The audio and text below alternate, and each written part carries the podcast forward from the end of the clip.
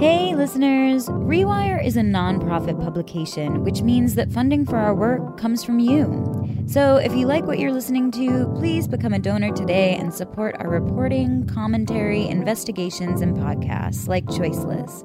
Go to rewire.news slash December to make a donation. Now, on to the conclusion of Choiceless's two part season finale. For Rewire Radio, I'm Jen Stanley. And I'm Sophia Resnick.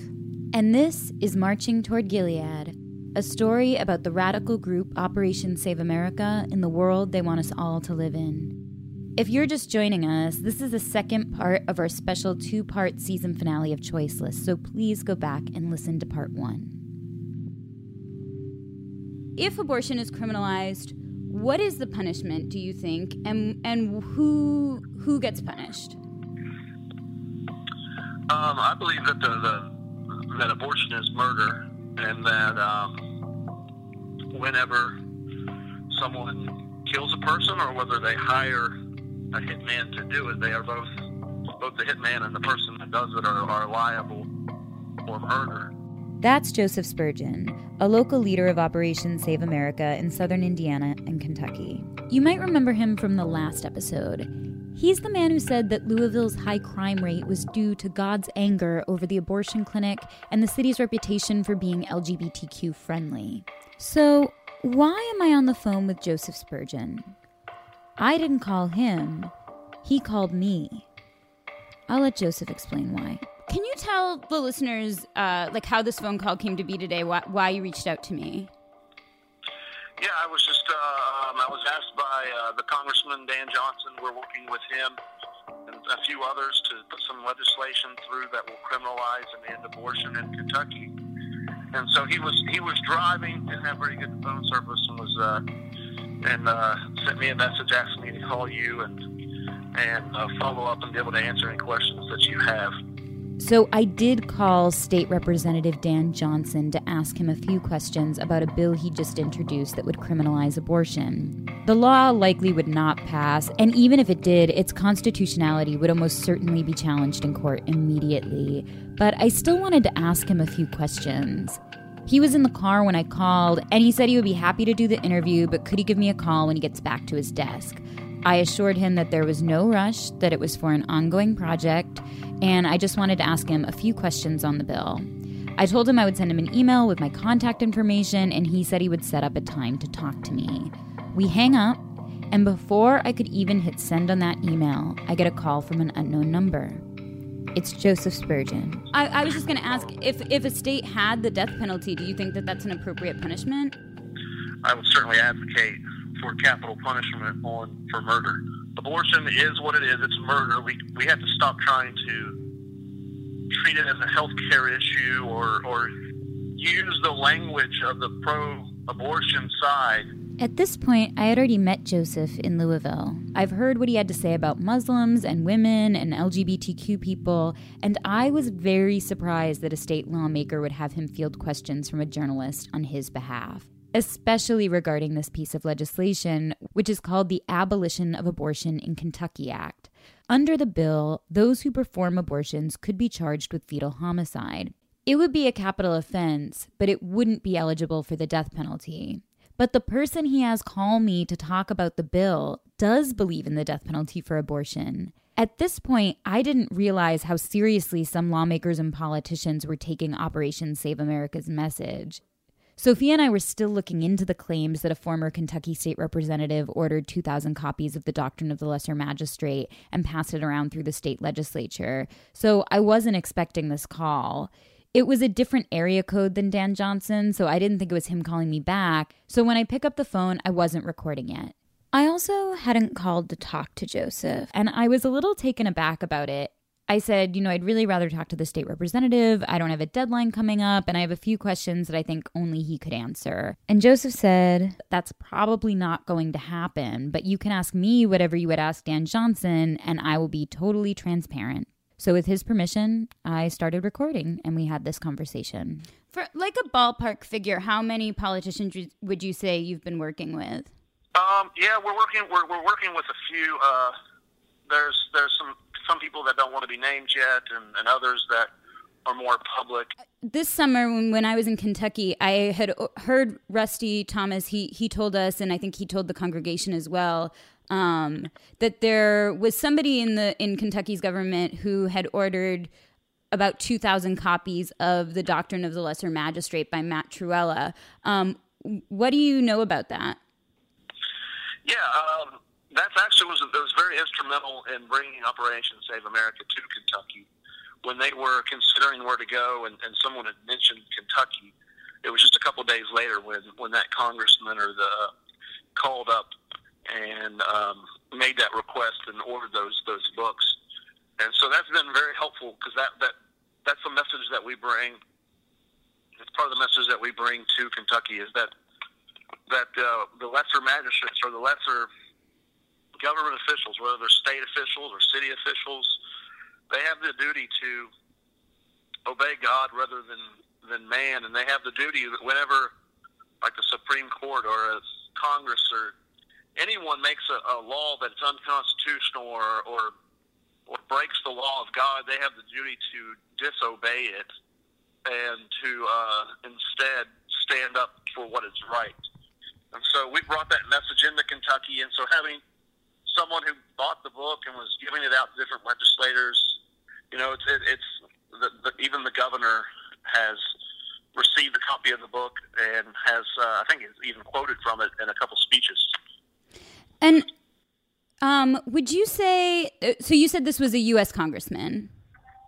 No, no, no. This was a state, a state representative. A state Sorry. representative. Oh, okay. Um, yeah. and um, why do you think they uh, don't want to go public with this information? They, they, this person likes to. Uh, uh, I, I think they just like to be able to work in the background, and, and they have a lot of different issues that they're working on, and uh, across uh, different boundaries, and they just don't want to see any of those those. Uh, uh, some you know, like when you're working bipartisan with a lot of stuff, you just don't want to see any of those break down. So I imagine that's what what is going on behind the scenes. So you have in Oklahoma uh, a guy running for governor now who's gaining quite a traction, named Dan Fisher, who uh, who is also putting forth, uh, I think, a bill or um, an effort to uh, criminalize abortion in Oklahoma and to uh, tell the federal government uh, no on this issue. And so we're seeing that happen in Oklahoma, Texas, Indiana is getting ready to have a bill put forth similar to the one we have here in Kentucky. So yes, I think it's gaining traction, but it still have, we still have a lot of work to do. Now, uh, this I, I don't mean this in any disrespect to your beliefs or your viewpoint. Uh, however, I, I think that you could agree, and, and correct me if, if I'm wrong, but I think that you could agree that the doctrine of the lesser magistrate, um, regardless of whether you agree with it or not, is a is a radical text. I mean, it's telling people that you know you can ignore the federal government uh, if need be to to follow God. Correct? Um, I, don't think it's any more radical than the doctrine than the uh, Declaration of Independence. In fact, I mean that's really what our country was founded on.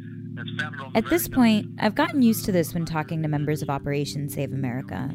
I ask a question of national interest like, do you think women who have abortions should get the death penalty? Or do you think lawmakers loving and quoting a self published book by someone who has advocated for the justifiable homicide of abortion providers is newsworthy? They sort of answer my questions, and then they either deflect or they preach to me about God's law. So I don't really think it's that extreme. I think it's just being faithful to God and being faithful as as as uh, government officials should be well, I mean, yes, sure, sure, I understand your point. However, I mean, the Declaration of Independence is, is a hugely radical document. It, it declared in, independence from the British. I mean, it, we fought a war over it. You know, I, I mean, that's it was radical. Yeah, but I mean, what I'm saying is this is no more radical than that. It's yes, it's radical in our day, the doctrine of the lesser magistrate, but it's needed. Sure, but don't you think that constituents have the right to know if their lawmakers are reading this document and passing this document out throughout the state legislature? Oh, certainly. We want the constituents to, to read it. So, yeah, this is not a, a, a this is not like a, a clandestine thing that we're doing because, uh, like I said, uh, Dan Johnson has, has gone forth boldly on this issue, and uh, and, and is going to be speaking more and more about it here soon. Like I told you, the reason he had me call you today was because of uh, where he was driving, not able to get to service, and uh, and, and we've been open about this message of the doctrine of the lesser magistrate since. Uh, Right, you've been open about it with me, maybe, but you're an activist. I'm not asking about you. I'm asking about an elected official who allegedly ordered 2,000 copies of this book, and he wants to remain anonymous. Yeah, and that's certainly, I mean, his right. He doesn't have to, to, to, to come out about that. But yeah, um, and as I said, like Dan Johnson is willing, he's going to be speaking out more on this, and there, there are more and more people coming out more. Well, I would love to hear from Dan Johnson about his thoughts on the doctrine of the lesser magistrate. I'm, I, I'm, I'm going to, uh, I'm going to end the interview now. Okay. But uh, um, I appreciate your time. All right. Thank you very much. All right. God bless. Representative Dan Johnson has not returned my subsequent request for an interview, but on Monday, December 11th, the Kentucky Center for Investigative Reporting and Louisville Public Radio reported that Dan Johnson, who is also a preacher, allegedly sexually abused a member of his church when she was 17. The report also alleged multiple other instances of unethical and criminal activity, and both parties have called on him to resign. Neither Joseph Spurgeon nor Dan Johnson have returned my calls since the news broke.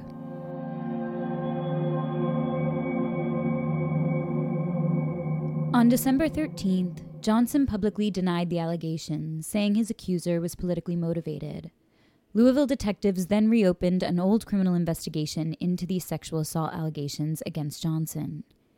That evening, Johnson died of an apparent suicide. After this news broke, Rusty Thomas, the Operation Save America leader we introduced in the first episode, published a blog post tying Johnson's apparent suicide to Roy Moore's loss. He said, quote, The loss of the Senate race and the loss of this man's life is related. They both were hounded by the media and both had a long list of accusations against them. I believe Roy Moore was innocent and still do. As far as Dan Johnson is concerned, I did not know him as well. Now, back to the story, which again was published before Dan Johnson's death. Now, I need to break down what happened with that phone call for a minute here. So, I call a state representative to ask him a few questions about a bill he proposed that would criminalize abortion.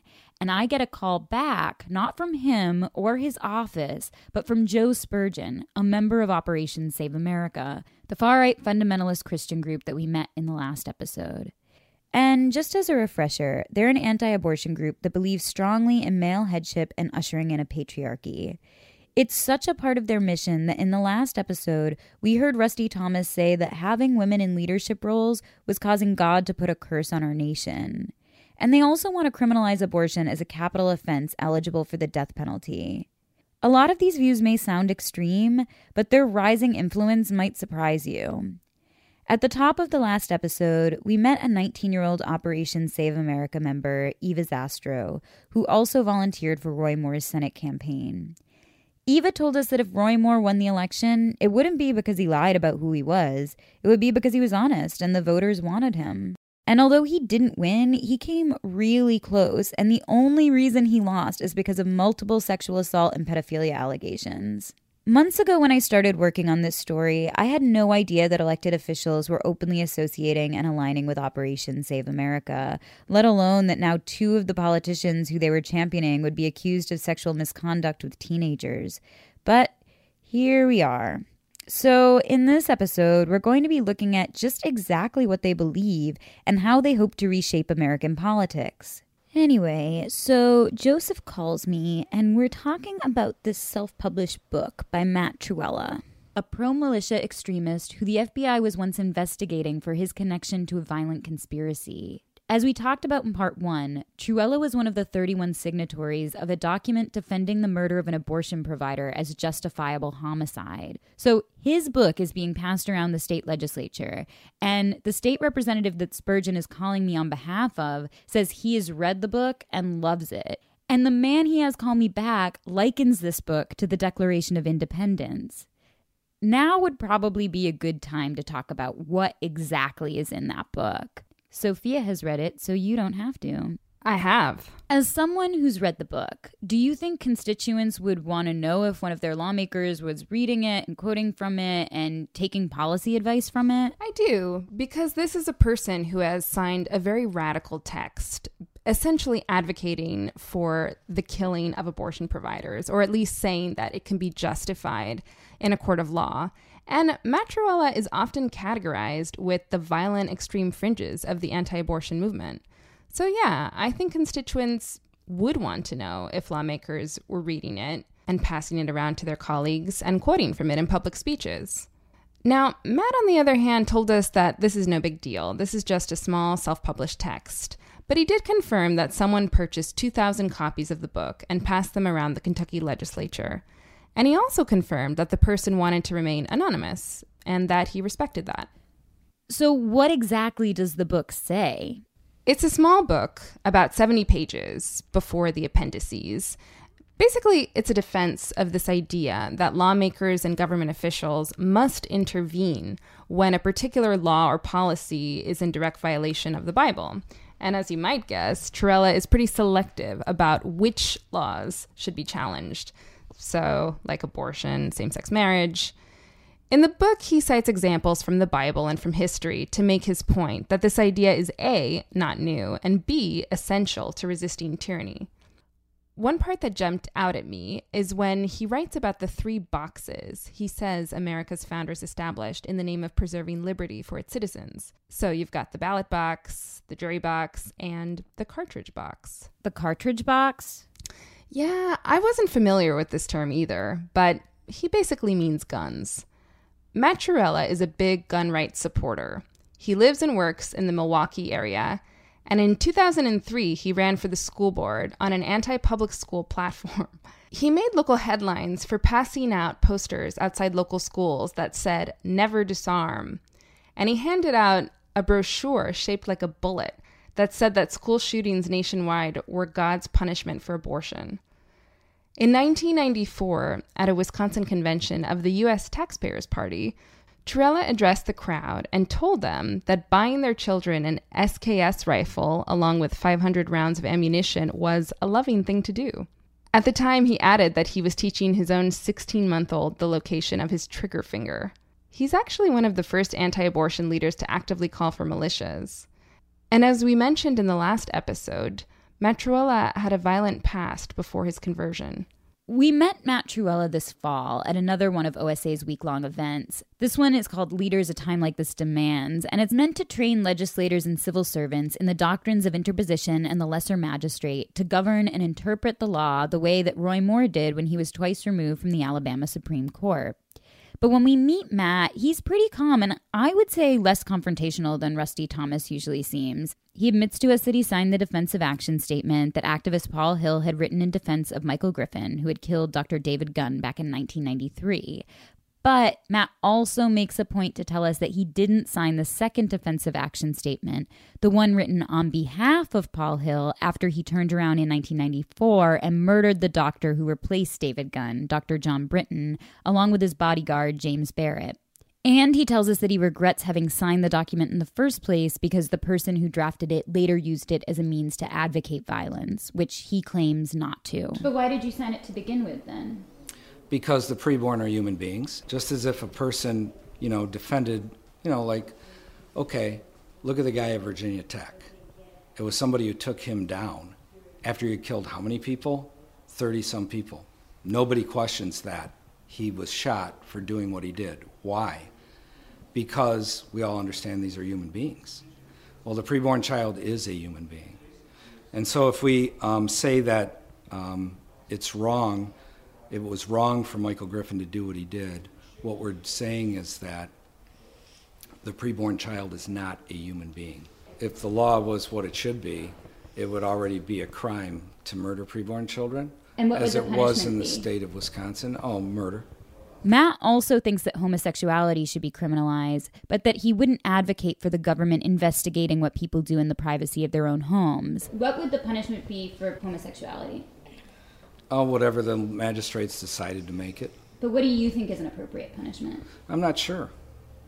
It's not something I've sat around and pondered much of. When you look at But I Western mean, I guess I think civilization, you should ponder it. If you're saying that it should be illegal, you should think about what the what the consequences are, right? right? Well, we're not anywhere near seeing that happen, so I haven't been pressed to give much time to that. so, um, if you understand what I'm saying, it's like, okay, I'll think about that later. So, Matt won't tell us what his ideal government looks like because he says it will likely never happen. But what if it did? State Representative Dan Johnson is not the only Kentucky politician meeting with and seeming to agree with Operation Save America.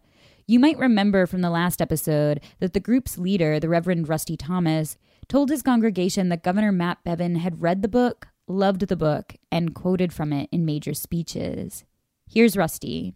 Now, we did meet with him privately. Uh, we gave him the books, uh, The Doctrine of the Lesser Magistrate. He had already read it, you know. Uh, and like I said, he already had praised the book, he had quoted from it. Governor Bevin's office has not returned multiple requests for an interview, so we were unable to ask him about his personal views on the book. But he was photographed with Joe Spurgeon at a meeting at the governor's mansion. When Joe posted the photo on social media, he wrote, was able to meet with the governor and several representatives this afternoon and talk about abolition and the doctrine of the lesser magistrate. Of course, a photo with an elected official doesn't necessarily mean anything. Governor Bevin takes a lot of photos with a lot of people. But Governor Bevin does already seem to be employing the tactics laid out in the book and ignoring the federal government if it means ending legal abortion in Kentucky. I'm not saying that he got the idea from the doctrine of the lesser magistrate, but it seems like he would align with those views. The legal battle that his administration is fighting with EMW Women's Surgical Center, the last abortion clinic in Kentucky, involves hospital transfer agreements with the University of Louisville Hospital. Kentucky has passed a lot of regulations on abortion that have made it nearly impossible for clinics to stay open. Even though the American Congress of Obstetrician and Gynecologists and other experts assert that these regulations do nothing to promote women's health. One of those regulations is that clinics must have transfer agreements with local hospitals and ambulance companies. And during a court date in September, Planned Parenthood and their lawyers presented evidence that they allege shows that Bevin interfered and threatened to withhold funding from the University of Louisville if they signed the transfer agreement. That case is still in litigation, and its outcome could determine if Kentucky becomes the only state in the country without an abortion clinic. In the last episode, Rusty warned Sophia and I that if lawmakers didn't take their message seriously and ignore the Supreme Court rulings on marriage equality and abortion, that there would be a bloody civil war. We got all the pieces in place right now for literally another civil war in the United States of America. You know we're polarized as a people, right? We are seriously polarized. Others, like Matt Trewhella and Joe Spurgeon, have blamed violent crimes on God's wrath over abortion and homosexuality. And while they personally may not be violent or advocating violence, they're full of contradictions. Sophia and I attend Leaders A Time Like This Demands, the conference in Indianapolis, and Operation Save America members show up in decent numbers, a fraction of the crowd in Louisville, but it's still a healthy turnout. But as far as we can tell, there are no lawmakers there. Still, Operation Save America spends the week trying to get their word out to legislators. Matt and Rusty hold a press conference in front of the governor's mansion where they deliver a letter to Indiana Governor Eric Holcomb telling him about the doctrine of interposition and urging him to end abortion in the state if he wants to hang on to his pro life base. But besides this, OSA is up to their usual activity.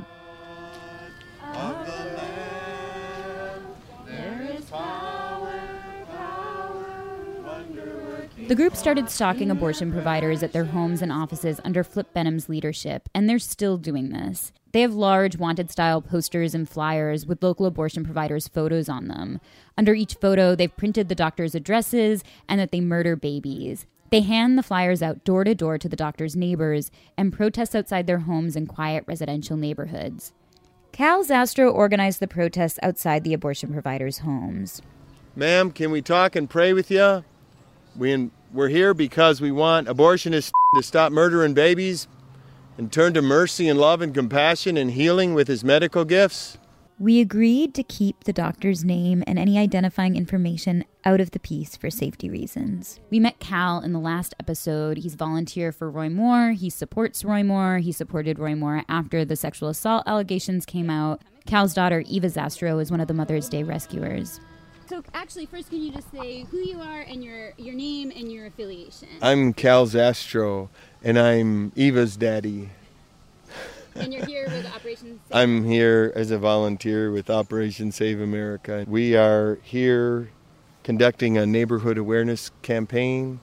Um, one of the local baby murderers. Um, we're here in his neighborhood. We passed out literature to some of the neighborhood, and now we're here and exposing um, his murders, his abortions to his neighborhood. That's what we're doing today. Um, we don't wish violence upon him or his family or anyone else, so that's not us. But we're out here peacefully to bring awareness, community awareness to what's going on and what this abortionist does. So that's what we're doing. Is part of your goal to be out here in hopes that he would stop providing abortions? Bing! If he's not going to stop on his own, would you like want him to be afraid? And I do not want him to feel afraid of us. However, the Bible says the fear of the Lord is the beginning of wisdom. The fear of the Lord is to hate evil. So I pray that he would come to know mercy from God on that, but not to. We're, notice we're not here um, shouting and marching and chanting loud and not and pounding on doors and doing that. We're not doing that to um, just be loud that way. We are here bringing awareness and showing the pictures of what's going on. are we live right now? I- this video? No, Okay. What is the video being used for? for my protection. Okay, sure. So what's, I'll just say what's happening right now is that we're here, we're interviewing Cal Zastrow, and Trish is filming us right now. And plus, we've got his house then in the background, so we just film everything. What if he's afraid that like his address is being published? Then, uh, then we, I have one word: quit. Quit. Today. Stop murdering the babies. Is is that a threat? That's not a threat at all. That could not possibly be interpreted as a threat. He may feel threatened by I don't know what all he could be feel threatened by. He could be threatened by whatever. I don't know on that. We are here saying if you're going to murder babies, we're going to tell the world that you're murdering babies and that's your baby murder. We're going to let people know that this is wrong and we oppose it. We're going to come to your church. We're going to come to your golf club. We're going to come to your um, fancy dinner. We're going to come to your place of work.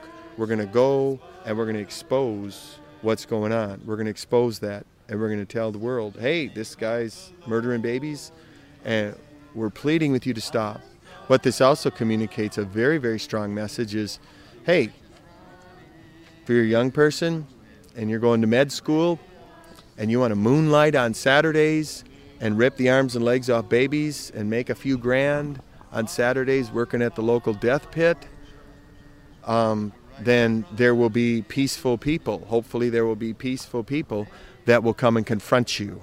Their daughter Eva is also here. She's been trying to talk to neighbors, but they have not been very receptive. So I was just visiting with um, abortionist neighbors, just encouraging them to pray for him and invite him to quit killing children. They were very um, supportive of him and told me I need to go help other people here or there, whatever. And I was just encouraging them that God's word says to love our neighbors, that we need to love these children, and we need to love the abortionist and invite him to stop killing children. But then they were like, "Oh, we don't want to talk," so then we walked away.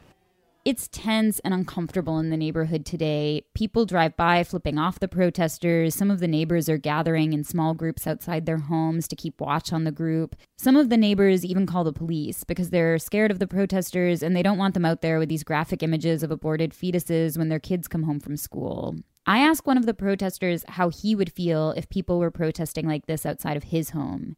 He's not officially a member of OSA, but he's part of a local organization that he says is even more confrontational. Well, I think I think when you have a bunch of people in front of your house, um, if they're singing, that may not be as intimidating. But if we're standing there and we have megaphones, our group usually uses megaphones, and and we have a lot of big guys in our group. Um, that might be a little bit more intimidating.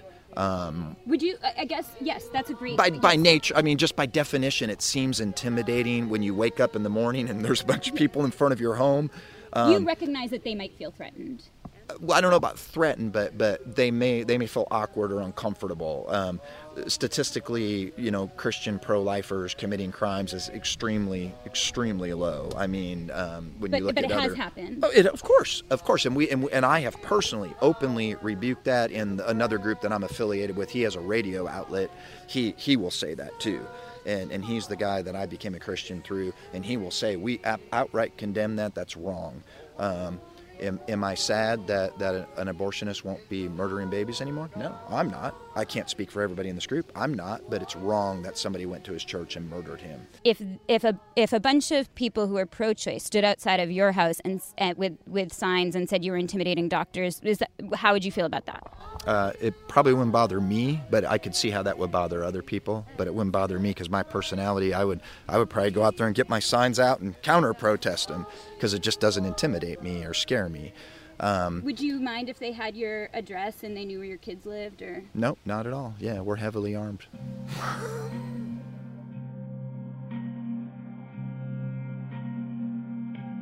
I found the group's messaging on violence to be a bit contradictory, so I asked Kathryn Brightbill about it. Remember, she grew up in the movement and had been arrested a few times for protests and blockades with Operation Rescue, the group that later became Operation Save America. I think that it's complicated. I think some people are truly anti violent, some people it's rhetoric, other people it's kind of a wink, wink, nod, nod. We don't support violence, but we actually aren't going to complain about it. But by and large, I think that it is likely true that they don't support violence because they would interpret, they would believe that it's the state's job to execute abortionists so they would just, they would uh, they would possibly think that abortion doctors should be executed but that should be executed by like by the government by the state and that's one of the arguments that was against Paul Hill's uh, defensive action statement was that it wasn't Paul Hill's job to be doing the executing and that makes sense the members of Operation Save America come right out and say that they believe abortion is murder and should be tried and punished as murder. Here's what Rusty had to say about it Abortion is a crime. That's how God sees it. The God that we're going to stand before to give an account, he calls it murder. That's what it is. Now, I don't, I know we don't like to say that word. Women don't like to hear that word. You know what I mean? One of my hardest problems of trying to minister to the women of post abortive is to get them to say that word. It gets stuck in their throat right about here. Right about here. But every time they get it out of their mouth, set free. But set free. those women should go to jail forever? I would say whatever's on the books in any state, it applies across the board. If you're found guilty of murder in a court, whether for the preborn or the born, whatever the penalty is, it's applied. That's it. Equal would, justice under the law. That would put a lot of, of pro life activists in jail. Well, I'm not talking about retroactive. I'm not talking about retroactive. You know, you gotta, you know, you, you don't institute institute a law. Right? Yeah, yeah, you know, you know. Now, there's some people actually are wanting Nuremberg trials. I will tell you, there is that element. Yeah. I'm not one of them, but I do. I will say this: there needs to be a law that penalizes abortion as murder, and and it applies across the board. Do you think there should be a legal penalty for uh, homosexuality? It should. It's a crime. It's not just that. See, there's certain sins that are sins. They're just sins, but there's certain sins in the Bible. They're not just sins. They're sins that are designated crime, and they are to be penalized by law. Members of Operation Save America insist that when they protest outside clinics, they are just counseling people, offering them options and not harassing them. Here's Ante Pavkovic. He's a prominent member of Operation Save America, and he was actually in a recent Rewire documentary, Caring Chaos, that documented the anti choice presence outside of a clinic in Charlotte, North Carolina. Ante usually stands outside that clinic shouting loudly into a PA system so that patients can hear him through the brick walls once they're inside the building. I asked him about that on our first day in Kentucky. It, yeah, yeah, the sound system's necessary because if I don't have a sound system, like I'm talking to you right now, if I was trying to talk to that man across the street, what would I have to do? I'd have to lift up my voice to try to communicate with him. It would look like I'm yelling at him, badgering him. On the mic, I could say, man, please come out here and talk to us, just like that, and yet she can hear it clearly. So the sound system is very effective so that we're not yelling at the top of our lungs, uh, hoping they could hear us over there across the parking lot. So it does that, it saves your voice. You know, I mean, you cannot yell for hours and, and then uh, not not pay a price down the road with, with uh, your voice. So it, it's it's useful. We, we play music out there. We, we, feel that's fitting, Amazing Grace and things like that. Songs that uh, I feel remind people about the Lord and what am I doing out here. So yeah. Here he is on their last day in Kentucky. And I wish to God the federal marshals and the police would arrest you all right now and lock you up. That's where you belong in jail, facing capital punishment for murder. You are a pack of murderers. Bloodthirsty savages is all you are. He, his wife, and daughter were arrested in 2007 for interrupting a Hindu clergyman as he offered the traditional morning prayer on the U.S. Senate floor. Lord Jesus, forgive us, Father, for allowing the prayer of the wicked, which is an abomination in your sight, to be overturned. The sergeant at arms will restore order in the Senate. We shall have no other gods before you. You are the one true. The, set, the sergeant at arms will restore order in the chamber. In our reporting, we found connections between Operation Save America and several lawmakers and candidates, mostly at the state and local level, and mostly with extreme conservative views, like Dan Fisher, a former Oklahoma state representative who's running to be the state's governor. He's basically running on the promise to totally abolish abortion in Oklahoma. He has very little chance of winning, but he was a state representative, and in some cases, like with State Representative Dan Johnson and others in the Kentucky state legislature who wish to remain anonymous, these politicians are getting elected. They're sneaking religiously charged language into bills, and they're legislating legal abortion out of existence. Here's Duvergne Gaines, the director of the National Clinic Access Project for the Feminist Majority Foundation, which was founded in response to growing anti abortion extremism in the United States in 1987, one year after Operation Rescue was founded. I think there are some frightful individuals who have been elected, and the public may have been duped in believing they are less extreme than they truly are. That's one explanation. Um, I also think that some of the individuals may well be um, uh, have they failed to do their homework and due diligence about who they're they're fraternizing with, uh, and perhaps if they knew, they would be uh, a bit more reluctant. Um, but there is a um, an extreme fringe that has gained power in this country. That's that's a fact and they are exercising that um, that power right now and that muscle that we're seeing, um, and that's that's reality. The Reverend Pat Mahoney, who was once the national media director for Operation Rescue, tells us that the reason no mainstream politicians would align themselves with Operation Save America is because of their more extreme views. Well, Sofia talked about know, entree to the president and this and that. And I say, I see no evidence of that at all. It's, it'd be hard pressed for me to see any mainstream politician jumping on board um, with the kind of verbiage and things that OSA uses, particularly today. Yeah. So uh, certainly here in D.C., I don't see that. Um, I know there was a feeling, and uh, yeah, uh, actually, when Sofia, I was torturing Sofia, and we were having fun, and I was giving her a really hard time. But um, like, there is just no way. I mean, I know a lot of people who work for the Trump administration, um, who are a lot more open and balanced in many ways than the president but like there is no way Operation Save America would have any entree into the White House. We did ask Rusty if he had any meetings with anyone in the Trump administration, and here's what he had to say. Have you tried to meet with um, with Attorney General Jeff Sessions? No, no, not yet. Or anyone in the Trump administration? Not yet. I'm not free to say some things. Back in the last episode, Pat told us that he distanced himself from Operation Rescue, Operation Save America. But Mahoney didn't just occasionally tag along sometimes with Operation Rescue. He was their national communications director.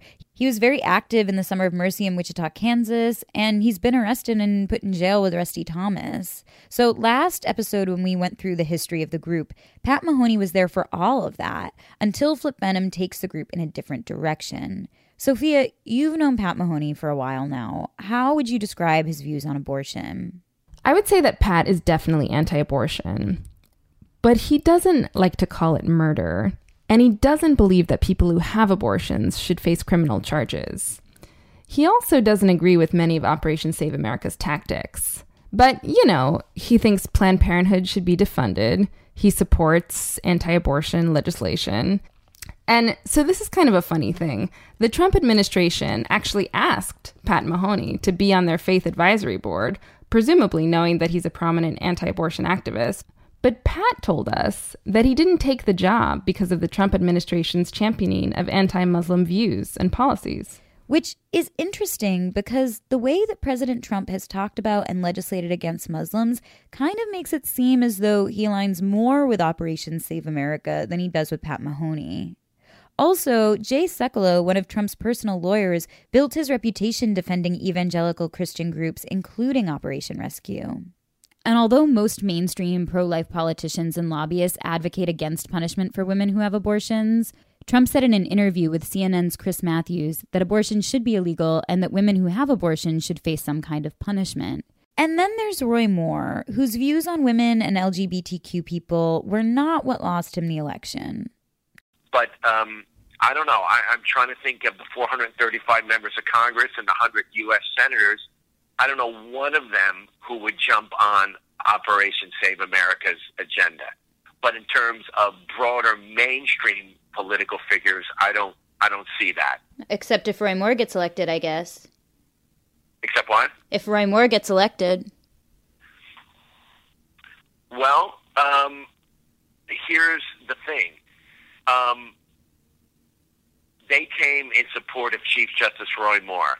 I think the thing is, as Chief Justice Roy Moore spoke spoken at some of their events. Yeah, they won, he won an award from Operation Save America. He showed up at the well, event. Gave, got, look, at, right, everybody gives awards, but the point being, um, you make a fair point. Remember that the mainstream Republican Party distanced themselves from the man who's now the president. And mm-hmm. Roy Moore is a favorite of former White House chief strategist Steve Bannon. Also, after the sexual assault allegations, but before the election, President Trump and the Republican National Committee threw their support behind Roy Moore. So even though he didn't win, the Republican establishment made it clear that sexual assault and pedophilia allegations aren't a deal breaker for them. And guess who Roy Moore called to speak in support of him after the allegations came out? and it seemed like his campaign was in trouble Operation Save America. Here's Rusty Thomas speaking at a November 16th press conference. Next up is Pastor Rusty Thomas. He is the National Director of Operation Save America. Did I say it right? Pretty close. Welcome. Thank you. Thank you. A couple of days ago, uh, somebody contacted me and said uh, that I was needed to come to Birmingham, Alabama to support Chief Justice Roy Moore. My immediate response was without hesitation. Without hesitation. My wife and I traveled here 12 hours. We left yesterday. We arrived this morning. And I want to make two brief statements. One is personal. Chief, those who are gathered here right now, these are not your fair weather friends. We are not sunshine patriots. Amen. We are brothers and sisters in Christ who love you and care for you and your family deeply. Amen. And you need to know, Judge, you do not stand alone. There are many around this nation who are standing with you and praying for you during this difficult time. Flip Benham, Operation Save America's former leader, also spoke. You are a law keeper. You always have been a law keeper. Now, I got to just tell you, media, if you had to go back, if I had to go back 40 years and look look back at my past, I would be in serious trouble. And I don't have an opportunity to face my accusers or anything like that, but just so long as they can just make the accusation, get it out there, then all of a sudden my character is completely impinged. Remembering what Kathryn Brightbill said about courtship in the evangelical homeschool movement in the last episode, I wondered whether their support for Roy Moore had less to do with them not believing the women and more to do with thinking that these allegations really weren't a big problem. So I asked Pat Mahoney about it. I can say with 100% veracity, even though I haven't had personal talks with them uh, recently in any depth over the last few years, there is no way in hell that Rusty Thomas or Flip Benham or anyone in OSA would tolerate sexual assault.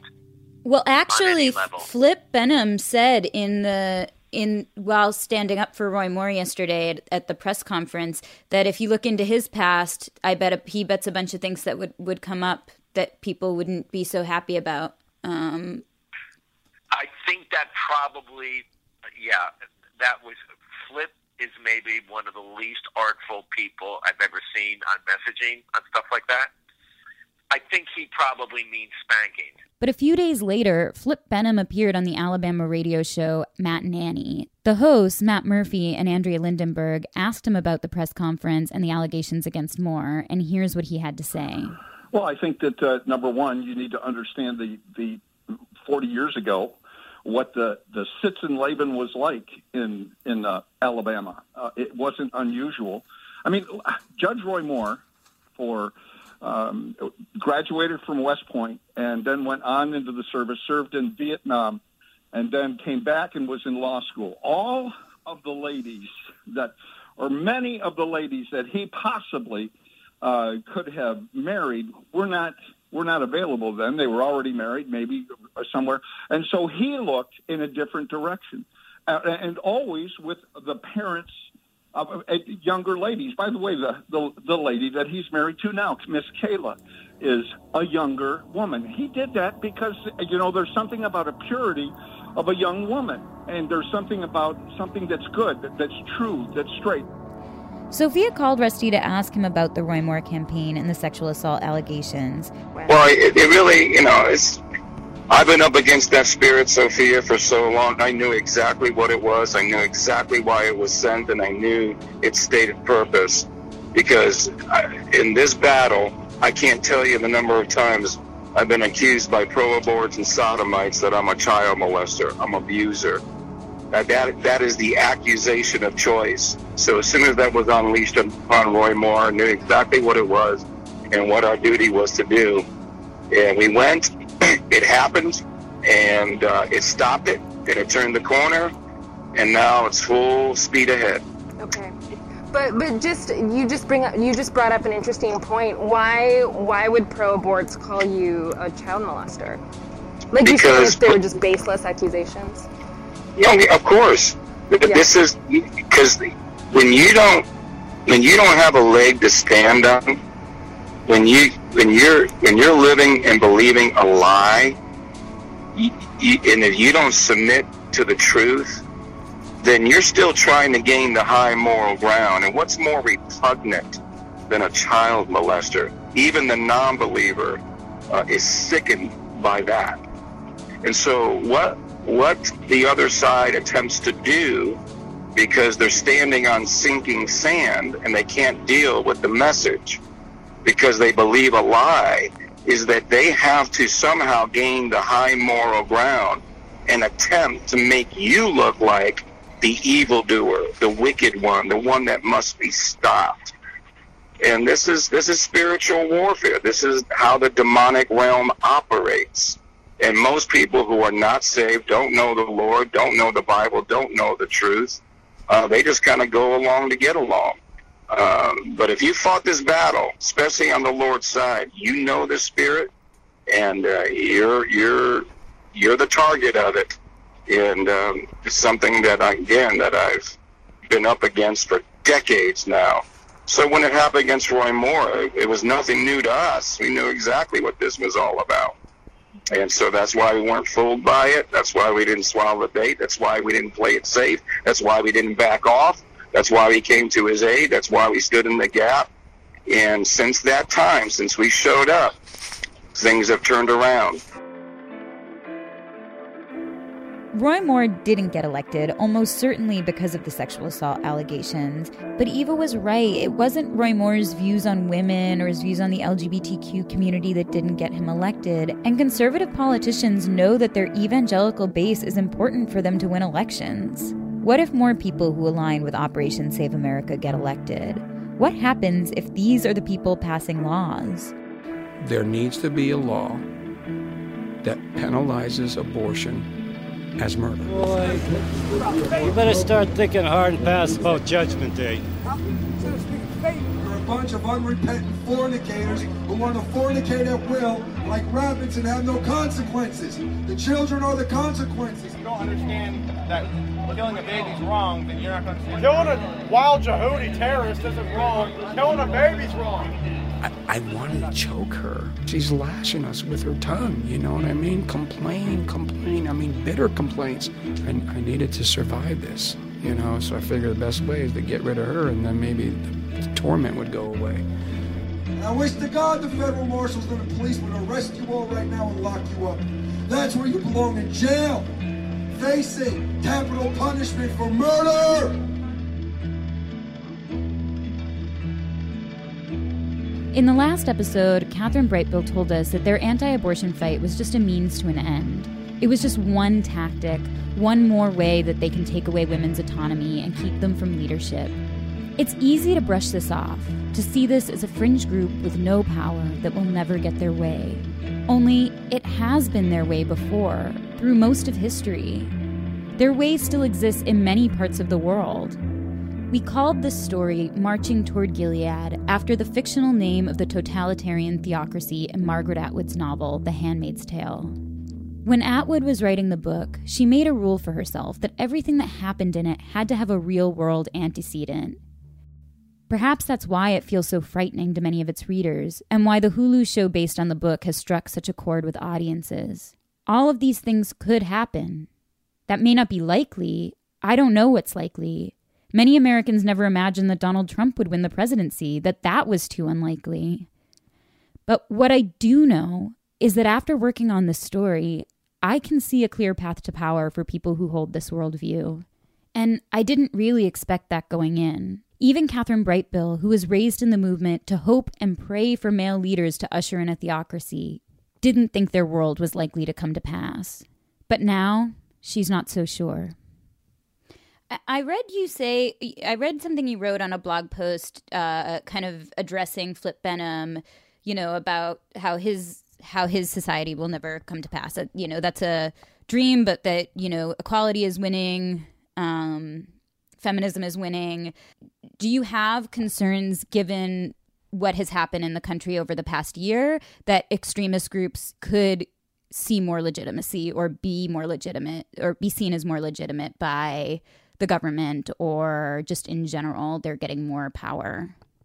Yeah, I'm definitely concerned. That blog post I wrote was when the um, it looked like we were on an upswing and that that kind of Christian theocracy side was losing. Um, and right now, I'm not entirely sure that that's true. Um, and because in a lot of ways the election of Donald Trump and especially with Mike Pence as vice president was what we were trained to be fighting for. That was the future that we were supposed to be ushering in.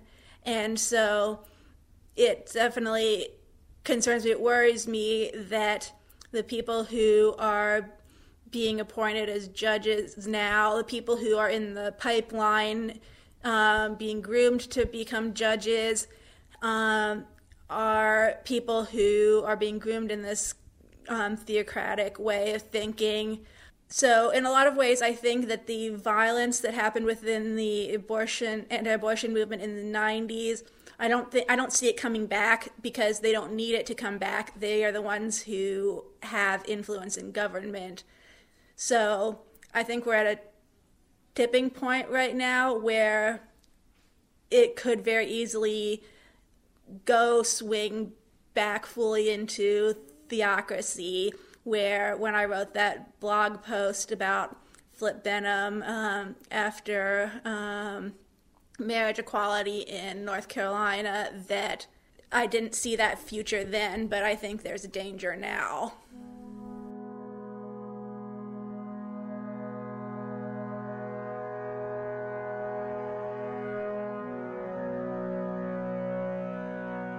If they actually succeed in taking over, they would implement Old Testament law, including all the stoning parts. Women's role is entirely in the home, having children, um, as many children as possible, and homeschooling those children to um, train them to be the next generation. So it's very much um, like the world of the Handmaid's Tale Actually, when I read Handmaid's Tale while I was in law school, it was like reading. I didn't realize it was science fiction. That, that was the genre it was classed in because it felt like it was reading the story of the life that I was supposed to have if I had gone along with um, their vision for the world. Marching Toward Gilead was produced by myself, Jenn Stanley, and Sofia Resnick for Rewire Radio. Mark Folletti executive produced this episode. We had some reporting and recording help from Andrew Villegas, Rachel London, and Kelly Benjamin. Jodi Jacobson is our editor in chief. Brady Swenson is our director of technology. Music for this episode was by Doug Helsel. Thank you to all the staff at Rewire, especially Rachel Perone, Lauren Gutierrez, and Stacy Burns, our communications and social media team, for getting the word out about Choiceless. For more on this story, including photos and links, visit our website at rewire.news slash choiceless. Thanks for listening.